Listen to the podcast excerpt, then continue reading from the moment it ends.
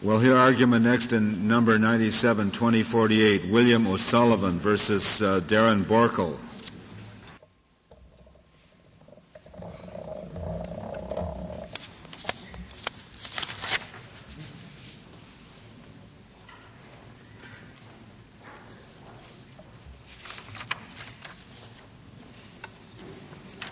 Mr. Browers. Mr. Chief Justice, and may it please the Court. Discretionary review by a state's highest court should be recognized as an available remedy to vindicate federal constitutional interests before one comes to federal habeas court. The recognition of this as an available remedy would foster concerns of comity and federalism, which have been the driving forces of this court's habeas jurisprudence for many years. The defendant, Darren Boerckel, brought three claims to federal habeas court, which he had raised on review to the Illinois Appellate Court, but failed to raise in his petition for leave to the Illinois Supreme Court, which he filed. His failure to avail himself of the remedy of a petition for leave to appeal as to these issues should preclude his bringing them in federal now, habeas. in Illinois, does the uh, petitioner appear pro se? Uh, counsel is not provided or is provided? In Mr. Boerckel's case, Mr. Boerckel had counsel. Counsel is typically not provided generally speaking, uh, counsel would not be provided There's for no a prisoner who would be uh, filing for discretionary review in the Illinois Supreme Court? I have to give you a mixed response to that. There's no constitutional right or even statutory right to counsel. Uh, the reality, though, is the appellate public defender system opts sometimes to file petitions for leave on their behalf. Um, in Mr. Boerckel's case, he was re- represented by a private counsel, but I acknowledge there are many pro se petitions filed. And that would be true nationwide, I suppose. I would find a lot of places where there would not be counsel. I would assume. Do you feel you can speak for the practice outside of Illinois, Mr. Browers? Uh, to some extent. Have you practiced other places? No, I haven't. You, is there some research that is available? If it's available, I've neglected to in- include that I'm not asking necessarily for a uniform rule here. The states are entitled to give whatever remedies they will. The, se- the Seventh Circuit opinion, as I read it, uh, put great stress on the fact that the Supreme Court of Illinois did not wish to get involved in a lot of these things. It reserved mm, it for itself questions that it regarded as probably uh, more path breaking than typical error correction. Uh, but we really we can't have a state by state breakdown on this thing. If the Supreme Court of Minnesota felt differently, that the rule would be differently different in the Eighth Circuit than the Seventh Circuit. I, th- I think we have to have some sort of, of a national national rule. I beg to differ, Your Honor. I think the driving force here is 28 U.S.C. 2254C, and it speaks to the right under this law of the state to raise by any available procedure the question presented. The full provision is quoted at pages 16 and 17 of our brief. The question is one for the federal courts to determine whether any one state court provides such a remedy. So the question here is, in terms of Mr. Boerckel's case, does Illinois Supreme Court Rule 315 provide such a remedy? We disagree with the Seventh Circuit as to what that rule provides. I thought you were speaking across the board that as long as there is an avenue, even if it's discretionary, so I don't understand your response to the Chief Justice. I thought you were taking the position that you must exhaust discretionary as well as mandatory remedies, and you weren't taking a state by state approach. But am I incorrect? In no, I'm taking a global approach, but I could theoretically I could theorize a state in which, for example, a state might say, we will not hear federal constitutional claims. For federal habeas purposes, whether that would be a legitimate well, rule or not. Let's stick in, in, with your own state and, and what is the picture with respect to state habeas? For a prisoner to avail himself of state habeas, must he exhaust not only his appeal of right, but also his petition to the Illinois Supreme Court? No, he must not. He need not. But state habeas is very different from federal habeas, and the analogy breaks down in prior Seventh Circuit decisions one of which is cited in this decision called Hogan versus McBride, which is an Indiana case, and Gomez versus DeTella, which is an Illinois case. That's what the Seventh Circuit tried to do to see whether there would be a default under Illinois law for failure to take a petition for leave to appeal. The analogy would run that state habeas, which is called post-conviction in Illinois, is somehow analogous to federal habeas. Nothing could be further than the truth.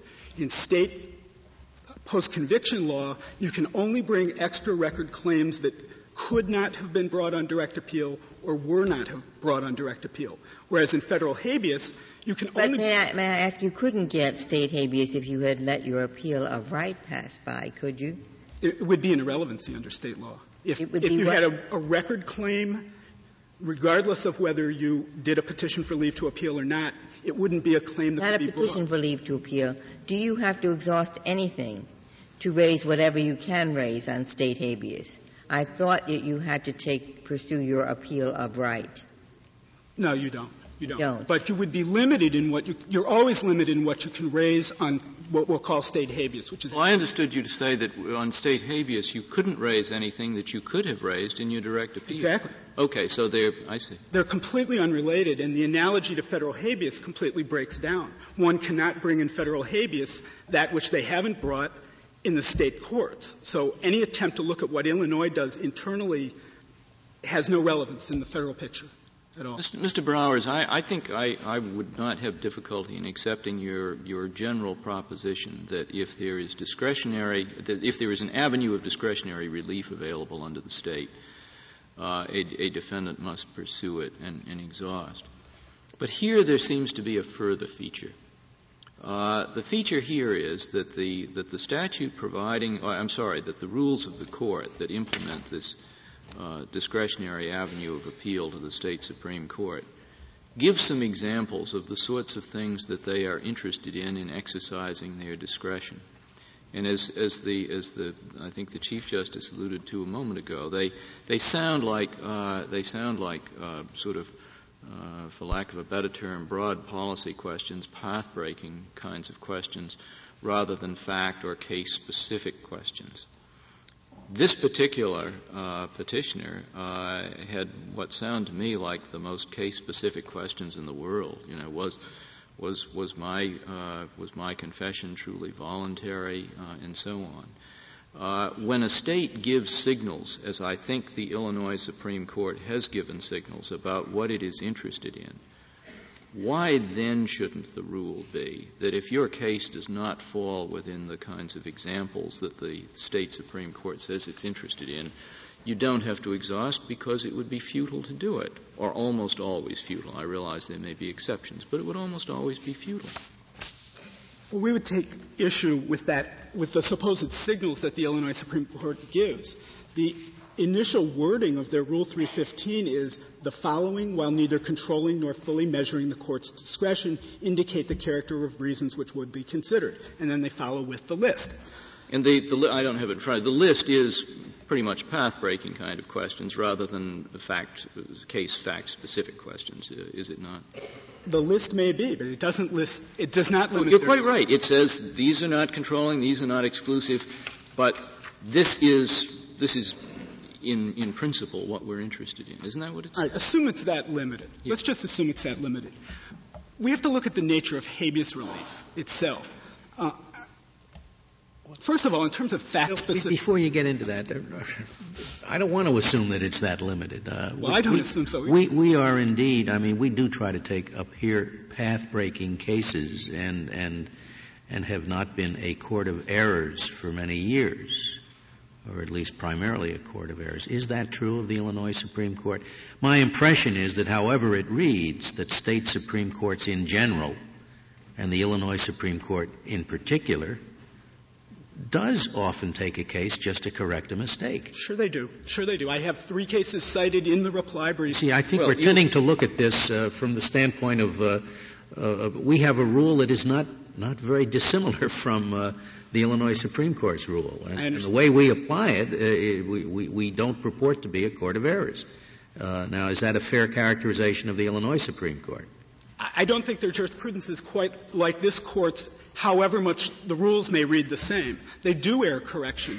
Well, you gave, let, us see if we can get down to specifics. You gave two or three examples, as I recall, in the yellow brief. That's two, what a, two or three examples out of how many cases over what period of time? I mean, what are we really talking about? I gave those two or three examples because they raised the precise issues that Darren Boerckel failed to raise. Yeah. Where, and I limited myself to the discretionary docket of that court. I eliminated all the capital cases. Did I do a statistical survey? I don't have statistics. I'm well, sorry. tell me, you know, in your, your best good faith guesses. Is this okay is not with me. atypical at all for that. It's, it's so that there are there are lots of these cases. There's another aspect I can tell you, and I can only tell you in a sort of anecdotal sense. The Supreme Court's rule discusses the need for exercise of the Supreme Court's supervisory authority. The Illinois Supreme Court, as the supervising court over all other courts in Illinois, frequently, from its discretionary docket, will deny leave and simultaneously issue a supervisory order directing a lower court to reconsider a decision in light of an intervening precedent. Sometimes the court does it because the very issue has been raised in a petition for leave to appeal. Sometimes the court does it because it sees, it reads the appellate court decision, sees that issue lingering there, knows they've spoken in that area of jurisprudence, and still remands for reconsideration. I, I've had this happen a number of times in our office, and at my former employer, where I did prosecution appeals for many years, um, they, their jurisprudence is not like this court's. They do error correction. But even if they didn't, the opportunity is there, and I think it's insulting to freeze a state Supreme Court out of the equation when somebody is coming on habeas review. May I ask you on that point? Uh, it seems to me there's a conceivably kind of a conflict of interest within the within the state of Illinois. I can see why your office would want complete exhaustion right down the line. But it seemed to me if I were a judge of that court, I might not welcome a rule that would require that there be a great many more petitions for leave to be uh, appeal filed if, in fact, I don't know if this is true, about 95 percent of them are denied anyway. And your, your rule will require the Supreme Court of Illinois to do more work than your opponent's rule. I'm not sure that's the case. I don't think Darren Boerckel has given empirical evidence that would show that. Well, surely if everybody has to file to go to the Supreme Court of Illinois, more, more people will go than if they don't have to file. Isn't that fairly clear? I'm not sure that the state's rules were designed looking toward federal habeas. No, no, they're, sure they they're giving avenues of relief within the state system to petitioners. Darren Boerckel's a perfect example. He didn't avoid going to the Illinois Supreme Court. He just didn't bring these three issues. But then again, the ones he did bring were fairly fact specific. But and that almost makes the point even more clear. It would mean that in every petition, they've got to cover, file, you know, all 17 issues they can think of to be sure they don't miss one. Whereas often an advocate thinks he's better off to, to limit a, a, petition for review to this court, for example, to one or two questions instead of 19 errors. But I think your rule would result in petitions including more issues and also in more petitions, which I wonder if the Illinois Supreme Court would welcome as much as you, you would. I understand the reason that your I'm not, office would. I'm not sure the Illinois Supreme Court would object to that. And I'm not sure that it would lead to either. I think the inquiry really needs to be here to look at the nature of federal habeas. In Brecht versus Abrahamson, this court described it as an extraordinary remedy for those who are grievously wronged and something qualitatively different than reversible error on a direct appeal. Now, if claims are so extraordinary, like Darren Boerckel's, that they're to be brought into federal court, why are they too extraordinary for a state Supreme Court? The, the, notion that a claim is merely fact specific or generic and not of general importance, there really aren't that many cases of a constitutional type that aren't going to be fact specific. It would generally be facial challenges to the constitutionality of a statute. And would you say that there there's no evidence that the Illinois Supreme Court affirmatively discourages prisoners from seeking discretionary review? I would say that. I don't think there's any discouragement there. Does the prisoner look at his chances and look at this rule and say my chances are minimal, it's not worth going? Perhaps, although the, the data don't I, bear that I out. I think it most attorneys prefer two bites at the apple. What? I take it most attorneys prefer two bites at the apple. I think so. And I think habeas petitioners, this one in particular, he's going for four. He's been to this court before on certiorari with, I might add, a fact-specific question right on the heels of Dunaway versus New York. He's been through three levels of He's been through various levels of review in the state court, and now he's in federal habeas court. Mr. Browers, um, I'm curious. Uh, I, I'm enormously surprised that we have never confronted this issue before. I am too. Do you have any explanation for that? Is it is it that when issues are significant enough to go to federal habeas, they normally are carried up for discretionary review? Or I, I, I just can't understand why why this thing hasn't come up before. I don't either. I think there have been hints in various opinions, three on the same day, I believe, Teague versus Lane, Castille versus Peoples, and Harris versus Reed, both in the majority opinions and in concurrences and footnotes, all alluded to this possibility in discussion of exhaustion and how the plain statement rule of Harris may not apply where no one gave the state the opportunity. Um, the various circuit courts of appeals cited in footnote 32, I believe it is, of our brief, those that accept our position rely on those very precedents as well as footnote 48 of Engle versus Isaac and footnote 1 of Coleman versus Thompson. So it's all sort of been suggested by Your Honor's jurisprudence. I'm not sure why the issue hasn't come here. Some states maybe don't promote it. I don't know. To go back to Justice Kennedy's question for a minute, what, in your view, would uh, make a difference if, uh, suppose the state had quite clearly said, as uh, South Carolina has said, uh, they said in a ma- they, they published something called In Re Exhaustion of State Remedies. And, and, and in that document, they say, We declare that all appeals from criminal convictions, a litigant shall not be required to petition for certiorari to the state Supreme Court uh, in order to be deemed to have exhausted all available state remedies. All right, now so that couldn't be clearer. I think that's an irrelevancy, Your Honor. All right, so Exhaustion words, is a your federal view question. is that even if the state of Illinois were to say, we've thought about this matter, we understand, says the Supreme Court, that if we say you don't have to exhaust in trivial cases, we're also saying you don't have to exhaust in important ones. We understand that, and we don't want to hear them. We don't want it. We don't want all that flood of things. That's our policy. Nonetheless, we would have to say to the state prisoners, you have to go to the Supreme Court. Now, why should that be? We don't say that about post-conviction release, relief in states. Why would we have to say that? I understand the lure of that. And in fact, Boerckel relies on Arizona precedent doing precisely that. But the Ninth Circuit said, no, no, no, no. This is a federal question. What will mark? I understand it's a federal question. I'm just saying that given our reading of the language of the statute, the federal statute, a reading that does not take it literally, because we do not apply it to state habeas, nor a lot of other things, a reading that looks to the policy, if we discover that the policy in respect to comity is that the state thinks comity means don't give it to us, please. Don't insist on this flood that we should nonetheless insist on it? Now, not, i know maybe the Ninth Circuit or somebody said that so, but I want to know why should that be so? Well, I mean, this is the reverse. This is the state telling That's the federal courts what to do. I'd come to that after the first one. I want to know. I want to know. Suppose I decide you're wrong on that, or I decide it's ambiguous. I, I don't know how to decide. I'm saying, suppose the state were clearly to say we don't want this in the state supreme court. Go to federal district court. They don't have enough to do. I think short of a state saying, we won't entertain your claim at all. Say that. They say it's our policy, i.e., we consider ex- the, the matter to have been exhausted for federal habeas purposes, just like South Carolina said. So you're not bothering us to say avoid the state Supreme Court. I wonder what that same court will do later. I don't know, but I want to know your, pro- your my problem legally is am I or am I not supposed to give that weight? Now, if I am, I'm going to see it one way. If I'm not, I'm going to see it another way.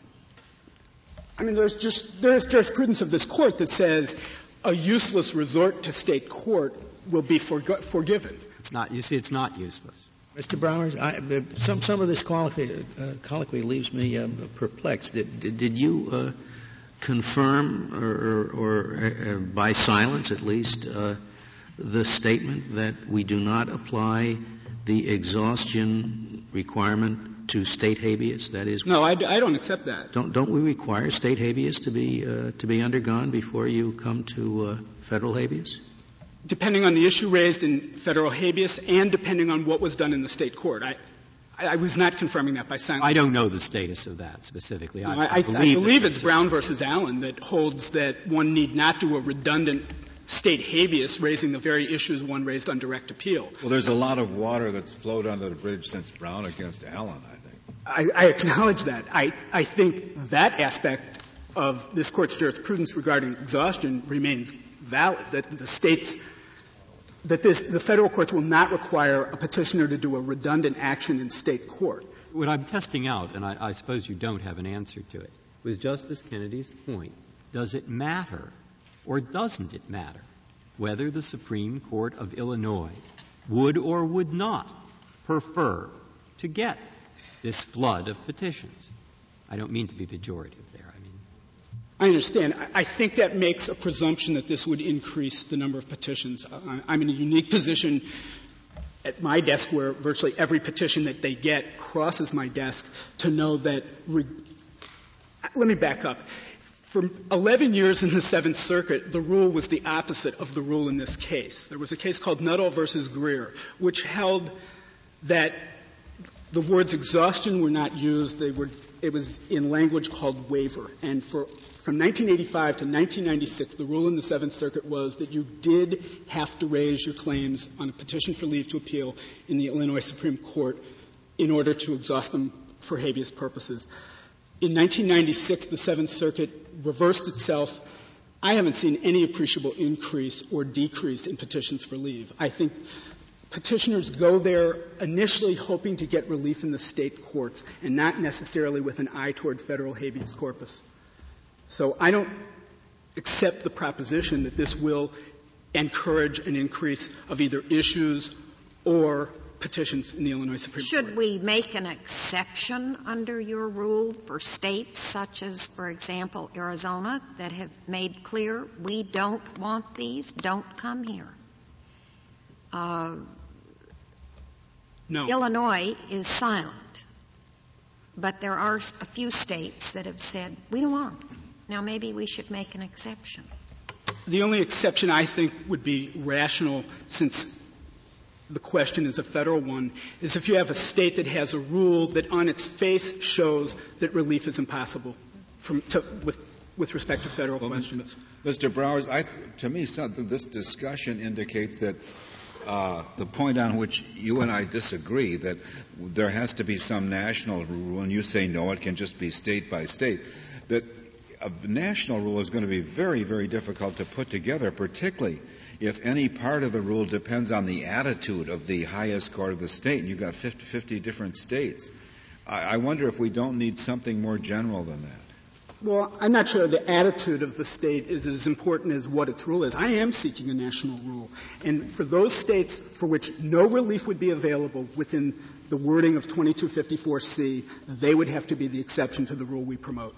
But, so you say no relief uh, legally possible, not, not discretion, not rarely, ex, rarely exercised in favor of it. Exactly. That's our. Be like Texas, where the state supreme court doesn't hear criminal matters. If they don't hear criminal matters, I would say that's not an available remedy. Sure. So it's not much of a concession. I give what I can here. Um, I, would like to reiterate the point that well, that's one line that could be drawn. Another one is between appeals of right and discretionary appeals. And then you'd have a national uniform rule based on that line. But you say that the line to choose is the one that will require more petitions to be filed, or more, at least more laundry list petitions to be filed in the state's highest court. Do, do you know uh, what, how many states have the, their Supreme Court uh, with jurisdiction no longer of right but only discretionary? No, I don't. I would assume most. But I'd like to back up to your question. I don't think this encourages laundry list petitions. I think one has to look at what is one seeking in habeas. And to the extent that one is seeking to vindicate constitutional errors where one has been grievously wronged, I don't think inclusion of that in a petition for leave to appeal to a state's highest court can be deemed so minimal as a laundry list. I think it's a serious constitutional claim, and if one is really there, however fact bound it is, it's not onerous to require a petitioner to raise it. questions. No further questions. I'll reserve my time.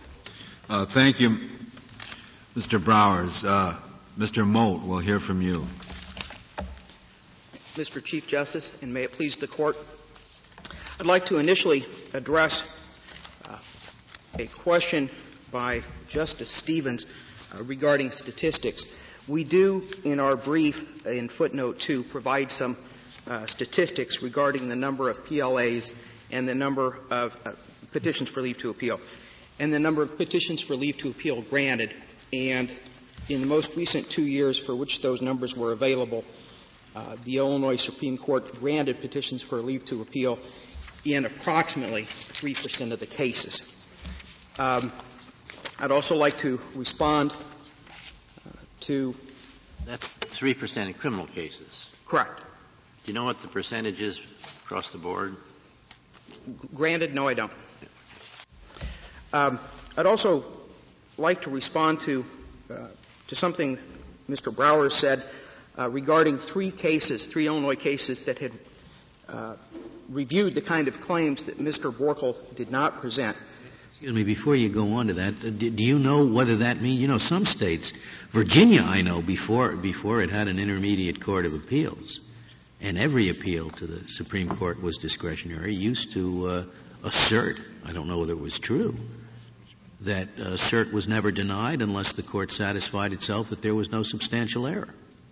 That is certainly. Might, might not some state Supreme Courts, and for all I know, the Illinois Supreme Court, do a, do a quick look, and if it, if it has no reason, to, at least no reason to think that there was an error, deny it. But if it has reason to think there was an error, grant it. I mean, on we, that, I we don't know what they're doing just because they have a discretionary system. On that, there, there is an Illinois opinion. It's an appellate court opinion that says that a decision not to grant a petition for leave to appeal by the Illinois Supreme Court is in no way a review of the merits or a decision on the merits. So to that extent, that would not be the case. Well, had the same rule. It wasn't a decision on the merits, didn't purport to be, but nonetheless, uh, they claimed that they were really looking for those cases that, in their view, were erroneous and would grant cert if there was any real possibility of an error. I, I can't say for sure that uh, that Virginia doesn't still do that, even though it now has an intermediate court, or that some other states don't do it. It. I, I think that Illinois Supreme Court Rule 315 tells us that that the Illinois Supreme Court, like this court, is trying to set itself up as a body to resolve broad questions. and uh, as in this court, if, if a claim amounted to nothing more than the right standard was applied, but the result is wrong, there's no indication in Illinois Supreme Court in Illinois Supreme Court Rule 315 that the Illinois Supreme Court wants to hear that kind of a claim. Supervisory authority. I mean, that's one of the grounds that they say. And what in the world could that cover except correcting an error?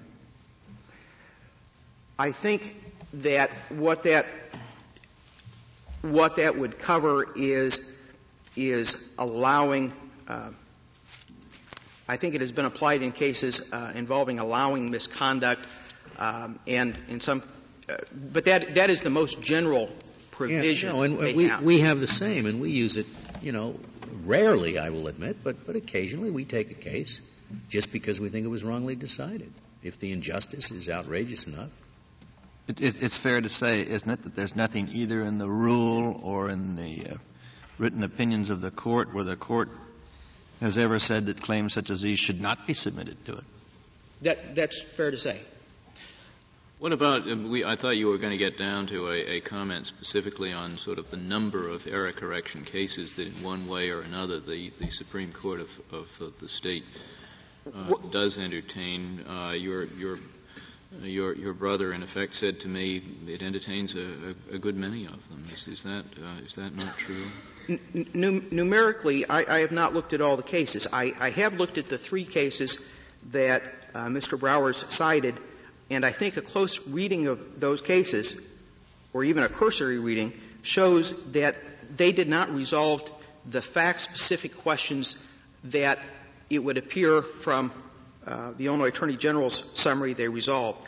For example, in People versus Toolate, which is the case they cite, saying the Illinois Supreme Court has resolved a sufficiency of the evidence question, what the question was was whether a a conviction for burglary to intent to, a burglary with intent to commit rape could stand based on no evidence of intent to commit sexual assault.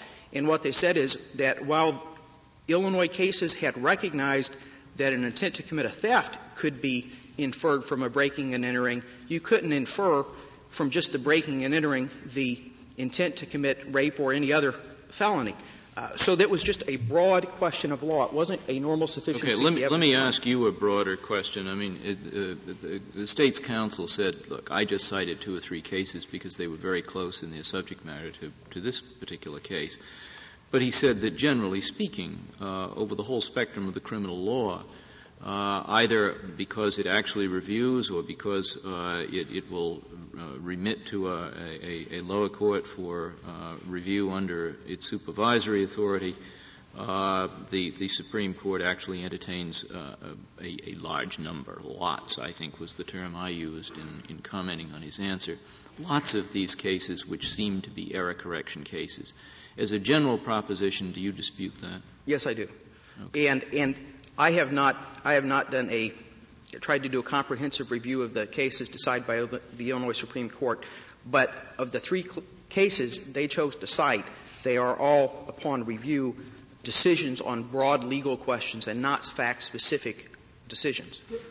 Mr. Mote, uh, do you think that the answer to the questions posed in the petition here should d- depend to any substantial degree on the uh, likelihood of success in a petition to the Illinois Supreme Court as opposed to a likelihood of success in some other state Supreme Court and where there's an intermediate court of appeals? No, I don't. I don't think this court should adopt a rule where where they look at it and try to determine the likelihood of, of success uh, a particular petition would would have. Um, I think that would that would be uh, very subjective and, and, put the federal habeas court in the position of trying to guess what a, uh, a state supreme court would have done on cert, and uh, that that would be a very difficult thing for the habeas court to, to decide. Um, I do think, in in response to to a question of yours, Mr. Chief Justice, about the fact that this has never been presented before, it should be pointed out that what the what the Illinois Attorney General is doing is asking this court to take a footnote out of Coleman versus Thompson and essentially not over not only override the rule adopted by the Illinois Supreme Court, which has the authority to make that rule under both the Illinois Constitution and Illinois statute, but also effectively uh, the Illinois Attorney General asked this court to overturn a slew of this court's uh, prior decisions. This you, court, you say override the view of the Illinois Supreme Court uh, in, in the sense that has been previously discussed. Yes, in the sense that the that the Illinois Supreme Court, while it says this is not an exclusive list of the factors they'll consider, there's no purpose in having the rule if it's not intended to give guidance to the litigants. And it's understandable that the Illinois Supreme Court, like this court, reserves to itself a, a certain amount of discretion in deciding what it will review, but certainly the rule is not there to invite litigants yes, to disregard but it. Not, not every potential habeas litigant is going to have a garden variety case, you know, with 15 errors, and you hope one of them is, is found, finds favor with a court. On, on occasion, there's, there's going to be a case that is, is a precedent-setting case. And, and under the rule you're contending for, that too need not be taken to the Supreme Court of Illinois. I've not contended for a specific rule in this case, but I see the court as having two alternatives. One, in this case, it would be sufficient to decide this case to say that where the prisoners where the prisoner has complied with the rule enunciated by the state and presented to the state the claims that meet the factors enunciated in the state rules, that he has not waived claims that did not fall under those factors. And uh, so that, that is going to leave habeas courts trying to decide what factors that are concededly not dispositive mean, which strikes me as, as introducing a great deal of subjectivity among the 700 district judges in the country. The federal habeas courts are already required to look at what state law requires, and they have some familiar, familiarity with that.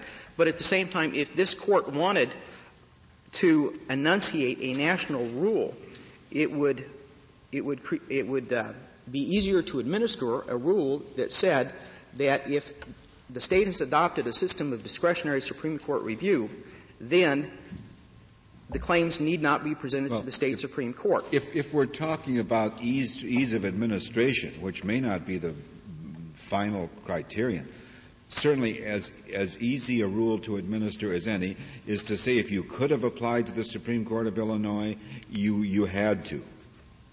That, that, that, be, that, doesn't take a lot of thinking on a, anybody's part to apply that rule. Correct, correct. That, that absolute rule would be as easy to apply, uh, but it would offend a comity and federalism to say that the federal courts are going to require prisoners to present all their claims to the state Supreme Courts, regardless of what the state, state Supreme Courts enunciate as their role. I'm trying to think which, uh, which course would more likely be corrected by Congress if we get it wrong. I frankly don't. I frankly don't know how many state supreme courts uh, uh, will will will be uh, uh what should I say annoyed if we uh, uh, come out um, the way the way your your friend wants and and as you assert dump more cases in their laps versus how many would be offended if we come out the way you want and and go about reversing state court decisions when the state court, state Supreme Court has not even had a chance to hear the arguments that we use for reversing those decisions. I don't know which is which. Well, so, you know, there, there, are congressional committees that can hear these uh, contentions on both sides, uh, sides, make an assessment, and uh, which, uh, which, which erroneous result do you think would more likely be corrected by Congress? I suspect that uh, if the state Supreme Courts in general were were, were ticked off that we were dumping too many cases in their laps, that they would make their voices heard pretty quickly. Whereas, I don't think anybody's going. Uh, the other one, I, I, I, I don't know. That's true, Your Honor, but hope, hopefully this is not something that Congress will have to decide. One, one key point in all of this is that the state gets to make the rules. And if the state says, under under a policy that you don't have to present it to, to a court that has not given you a right to have your claim heard, we don't think we're getting to look at enough of these cases. They can change their rule. How, how, how do they change their rule? Well, in Illinois. To say what? That you. They, they can, well, it, it, I, and I can't give you exact numbers. The breakdown between states that have what is referred to as a mandatory system of review, where you have a right to present your claims to the state Supreme Court, and the courts where it's discretion, the states with discretionary review, it's about an even split. There's about 20 and 20, and then there's states that have but a no, mixed system. It's not a feasible system for any large state to say that you're entitled to an appeal. Is that what you're talking about? Changing their changing their discretionary review to mandatory review? If, Maybe the little states can do that, but gee, I, I cannot imagine any state with a substantial number of cases well, being able to have the Supreme Court review every one. And, and, and that, that just points out the, the reality, which is any big state does not want to look at every claim from every prisoner. They, they don't have the capacity to do it. But what we're saying is that the rule adopted by the state should be respected. And I bet you we look at more than they do. You think we look at more? How many? How many do they look at? Do you think? I mean, we, we you know, you come here from uh, from any federal question, from any state or federal, uh, any any federal court of appeals, any state supreme court. I, the the Illinois Supreme Court, I, I believe, gets about half the number of cases a year as this court does, about 3,500. May I ask you a question about Illinois procedure? Does the Illinois Supreme Court uh, allow petitions for rehearing from denials of petitions for leave to appeal? Not that I'm aware of. There's no rule providing for that. No. Um, but that, that, brings up, Justice Stevens, a, a, good point, which is that this court has, has on numerous occasions said that the any available remedy language doesn't include as Mr. Browers put it, redundant actions. It doesn't, and it doesn't include, as this court stated in, in Willworth versus, Wilwording versus Swenson, actions where it is conjectural if the state would agree to hear the claim. Well, but this case, of course, we're not, this is not an exhaustion case. This is a procedural bar case, as I Exactly. understand it. And there really isn't any question that the language of the statute is complied with if the litigant allows the time to, for leave to appeal to run. At that point, there is no available remedy under state law. So he's exhausted. But the question is whether that omission bars him from proceeding in, in federal habeas under Coleman against uh, Thompson or what And- the name of it is. And Justice Stevens, under this Court's precedent, it clearly does not, because this Court has repeatedly said that procedural default occurs when a state prisoner uh, does not comply with a firmly established and regularly followed state practice. Mr. Boerckel tried uh, to comply with Illinois Supreme Court Rule 315. Just, just to come back to the statutory text, I'm, I'm trying to think. In administrative law, where we require an exhaustion of administrative remedies before you can get to, uh, uh, to a, federal uh, Article Three court, do we uh, allow you to dispense with a level of administrative review that is just discretionary? In administrative law, I'm, I'm, I'm not sure. I don't think we do. Your Honor, a, a better analogy I mean, you know, let's say let's say you're going through this, the, and, and exhaustion is exhaustion. It, it's a term we use all the time, and I think if you have a case in the Social Security system, for example, and the last the last review is uh, discretionary by the board, I doubt whether we would allow the litigant to come into federal uh, uh, district court where the um, uh, the litigant did not first seek to get the agency to correct its, its mistake, even if that, even if it was a discretionary level. We wouldn't consider the administrative remedies to have been exhausted. And I don't know why, if we're just talking the terms of the statute, we shouldn't apply the same rule here.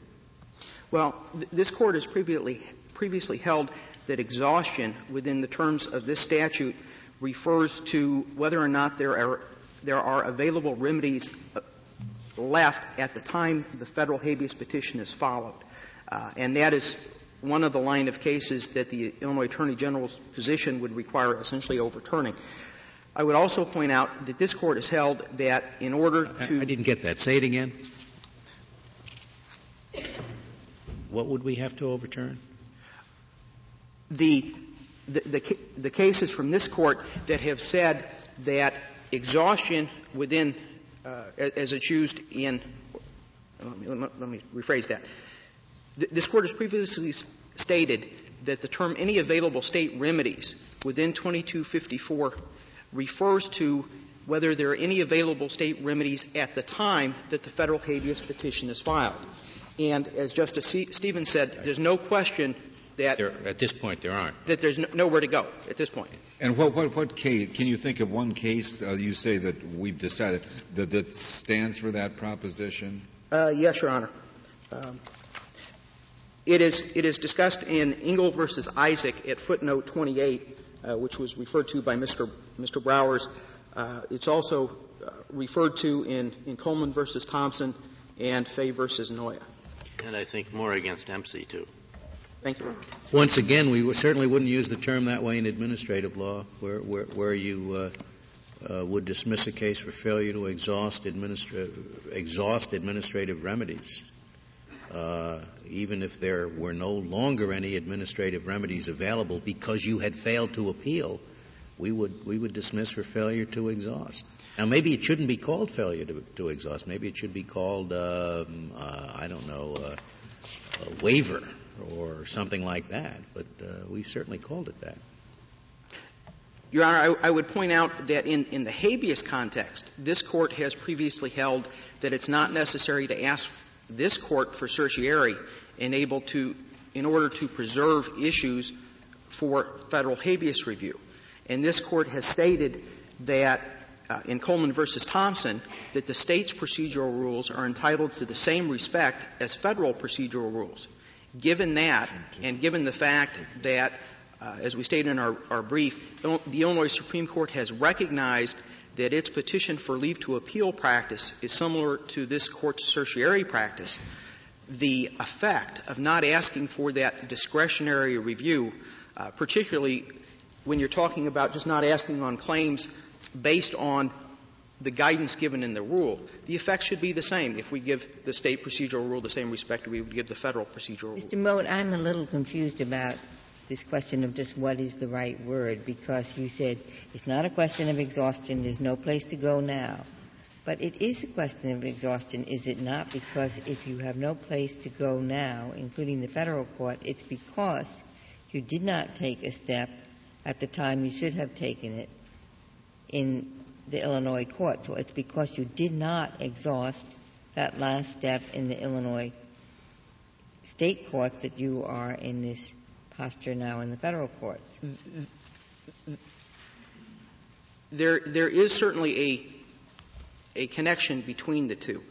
Um, procedural default comes about if one doesn't, uh, doesn't comply with a practice that's firmly established uh, by the state courts. And, and, what that will mean at some point is that uh, there was something that wasn't exhausted, but as Justice Stevens stated, uh, under the, the way this court has defined exhaustion, when the time to pursue that possible avenue has run, then it becomes exhausted uh, because exhaustion talks about merely the fact that it's no longer uh, available. But it seems to me it's just the same thing, but you're calling it procedural default. That is, you didn't exhaust the remedy that was there when you had it, when you could have done so.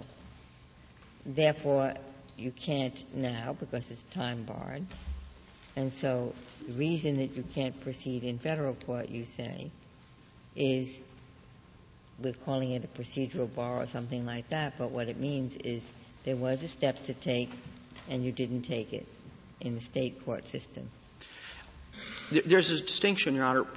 Procedural default uh, means not just that there was a step that you could have taken that you didn't take. It means that there was a step that you were required to take and didn't take. Well, if it were that, then you would prevail because you were not required to petition for cert in Illinois.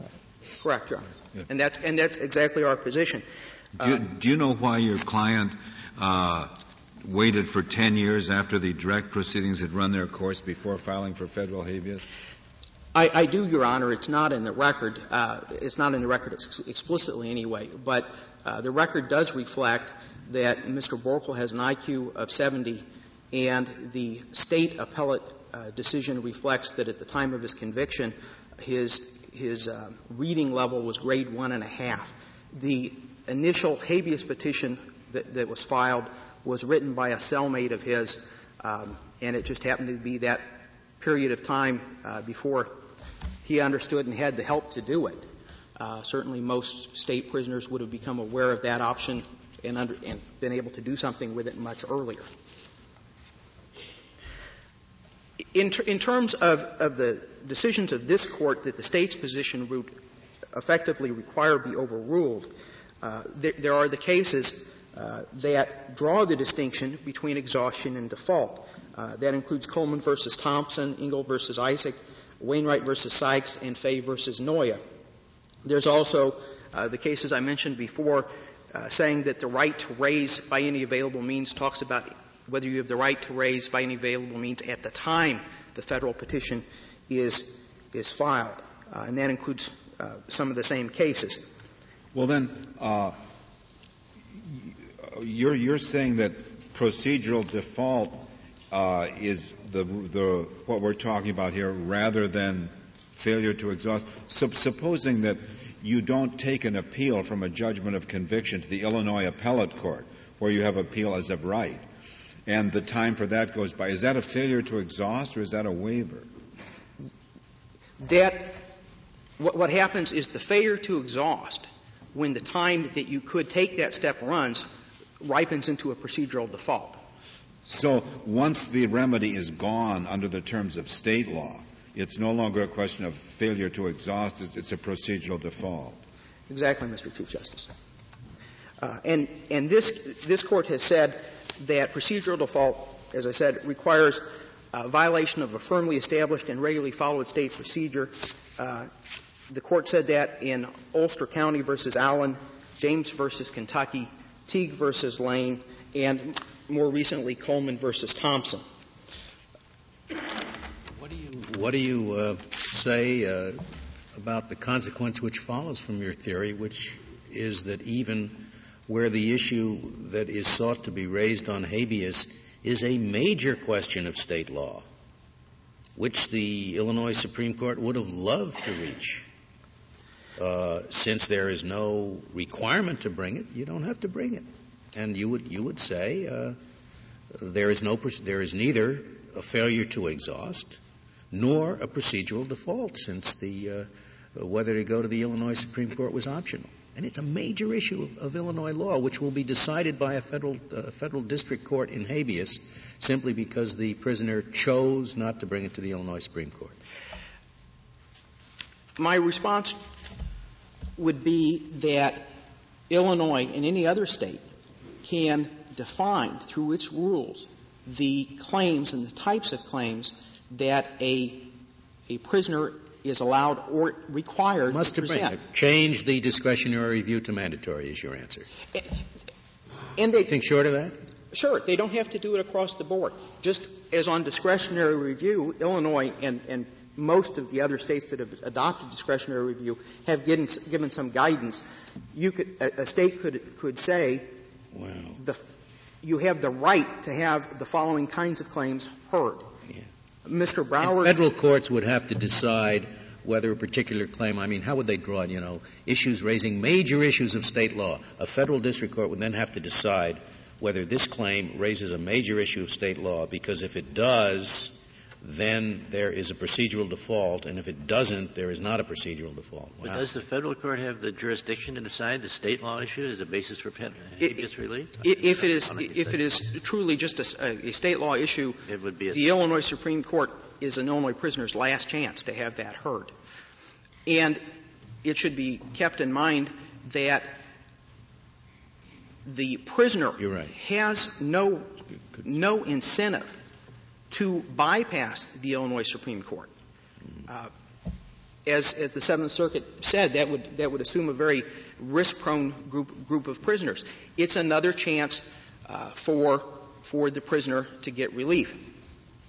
Uh, Mr. Browers suggested that if a claim is important enough to raise in a federal habeas, it's important enough to present to the state Supreme Court.